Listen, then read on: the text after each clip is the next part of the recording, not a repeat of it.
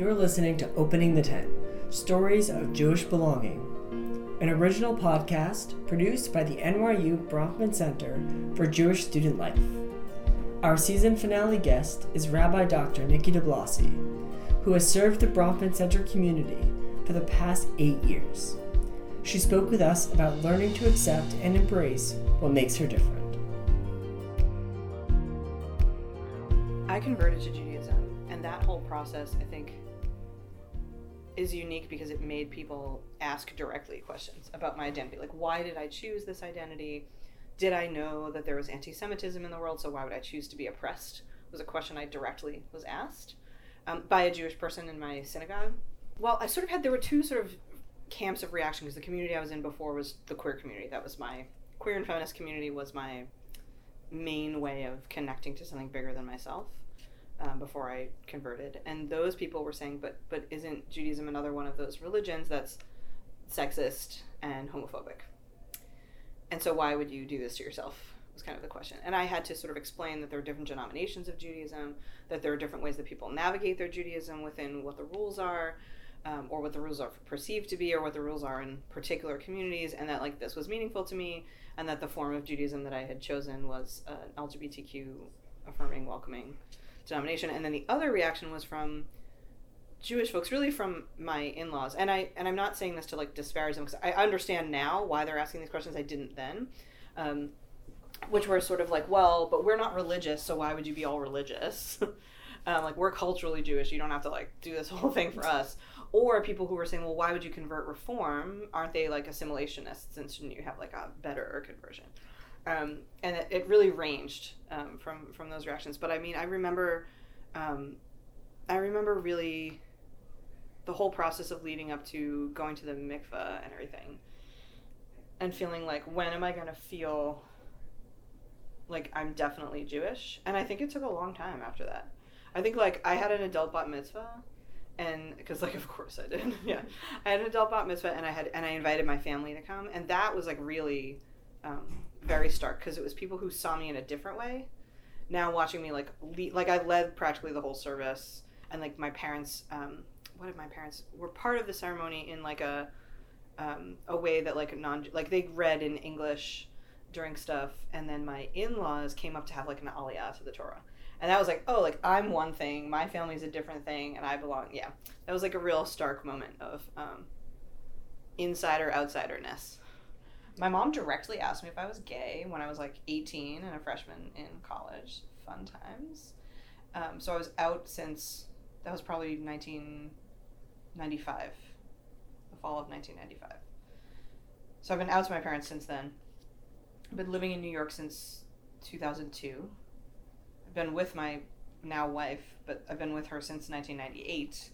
So like they know her, knew her, and they knew that she was Jewish from like day one, and that she's not you know, that, that there was, I think there was always sort of a, a, a fear around that. Like, oh, is, is it going to mean that she, Nikki has to convert? Uh, I don't think they ever thought that, like, I would desire to convert right like which is totally how it happened but um, but so when i and then i moved here and like my sisters both live still in the boston area so you know it was sort of i was like the goody two shoes kid and then all of a sudden i was making all these decisions that were very different than what my parents expected and my dad would tell this joke so he'd say oh um, you know, so you became a lesbian. I think I've been pretty tolerant. I'm pretty good about that. And like, Dad, like, let's unpack all of the things you just said. He's like, you know, I'm, I'm a good dad about it. Uh, you, you know, you became a New Yorker. It's not that far from Boston. You could take the train to come visit me. You know, you became a Jew. It's a beautiful religion. Just don't become a Yankees fan. and like, right, like he's funny. He's a light kind of guy. He doesn't like to talk about things that are hard, or he didn't like to talk about things that are hard. But he wanted me to know like yes those things were difficult right? It was difficult to think of, of, of me for him to think of me in these ways. Um, and i remember once when he came to watch me lead services there was a synagogue in the massachusetts area um, that he found because it was near his work so he was thrilled. He was like i saw this uh, reform. It's called shir tikva. I was like yeah song of hope shir tikva.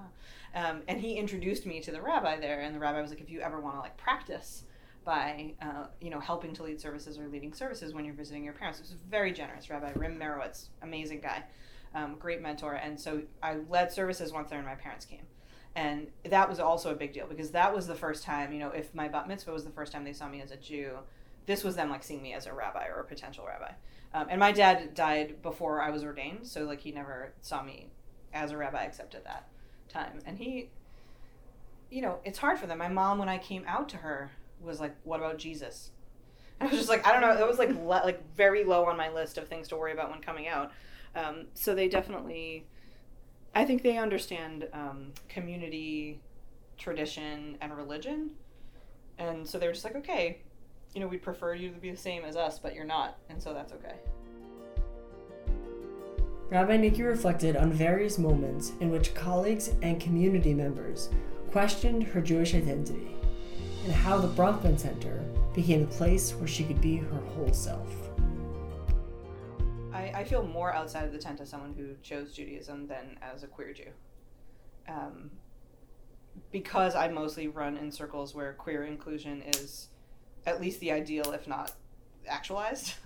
Um, but when I go to, for example, when I go to a conference, um, it is inevitable that someone will see my last name on my name tag and be like, "Oh, are you so? Um, that's what a that last name is that a Jewish name?" I get a lot of "Is that a Jewish name?" and I usually go, "It is now," um, because and it makes me feel bad.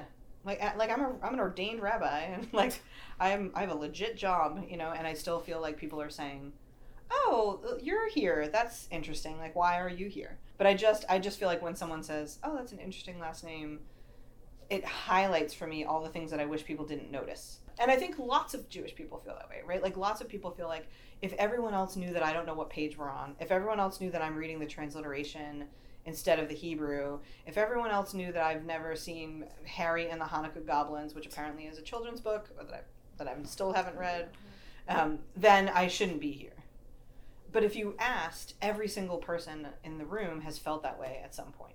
You know, like Abraham doesn't do that. I mean, I think it's very. I think it's great that you that you choose Abraham in this open tent as the metaphor for this series because in the story where Abraham is at his tent and like the angels come and he does, he doesn't ask them who they are. Right? He doesn't say like, "Oh, are you Jewish?" Like he doesn't say like, "Oh, like who wh- what village are you from?" Like he literally invites complete strangers in without requiring them to like announce who they are and like put their name on a name tag. When I applied for this job, I was a fifth year student in rabbinical school, so about to be ordained. And rabbinic placement is like a real ordeal. And I was told by some folks in the administration, I think because they were trying to protect me and shape my expectations so that I wouldn't be devastated and think that I wasn't valuable as a person, um, that it w- might be hard for me to get a job if I was out.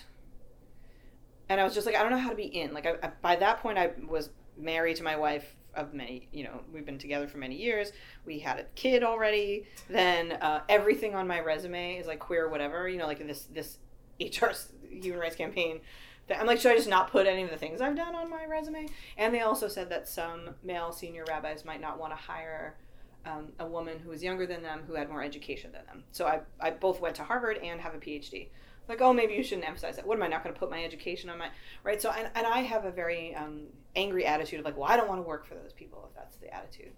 Um, and so i you know i thought well maybe i really do need to think about where where i'm going to work. So my final year of school i i uh, i was applying for internships and there wasn't an internship here and i sent rabbi sarna my resume and an email and you know, I was like, this is what I'm interested in. This is what I'd be able to dedicate. He called me in for an interview the next day and he offered me a job on the spot. Wow. And that, I mean, that was like I usually cry telling this story. His complete trust in me was like, I can see on paper that you have something to offer. You have a unique perspective. You're an intelligent person. You're committed Jewishly.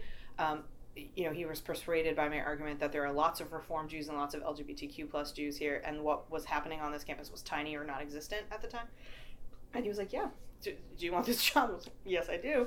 And then I asked him if my wife and kid would be like allowed to come to things, and he was like, "Well, I wouldn't be your wife's boss, but like I would hope that she could come to things, because part of the job is to model what it means to be a Jewish adult, and you know this is part of being a Jewish adult, and like that is so matter of fact. Like it wasn't like on a very special episode of Jewish Community, the gay people. You know, it was like, oh, part of how you show people how to be Jewish is that you're Jewish all the time, not just at work or at Hebrew school.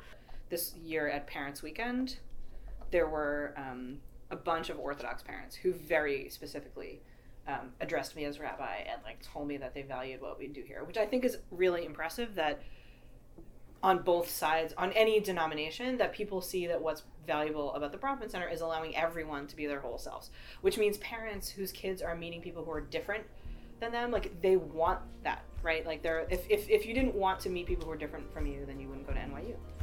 Um, or you'd be really miserable here, like pretty much immediately. Yeah. As Rabbi Nikki concludes her time at the Bronfman Center, we want to thank her from the bottom of our hearts for encouraging us to be our whole selves and continually reminding us that you never graduate from a family.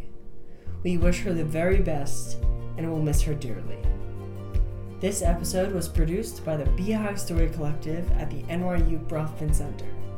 Thank you to our Beehive interns, Talia Barton, Rachel Bell, Rachel Fadum, and Hazel Williams for an outstanding first season. We look forward to sharing more stories with you next season on Opening the Tent.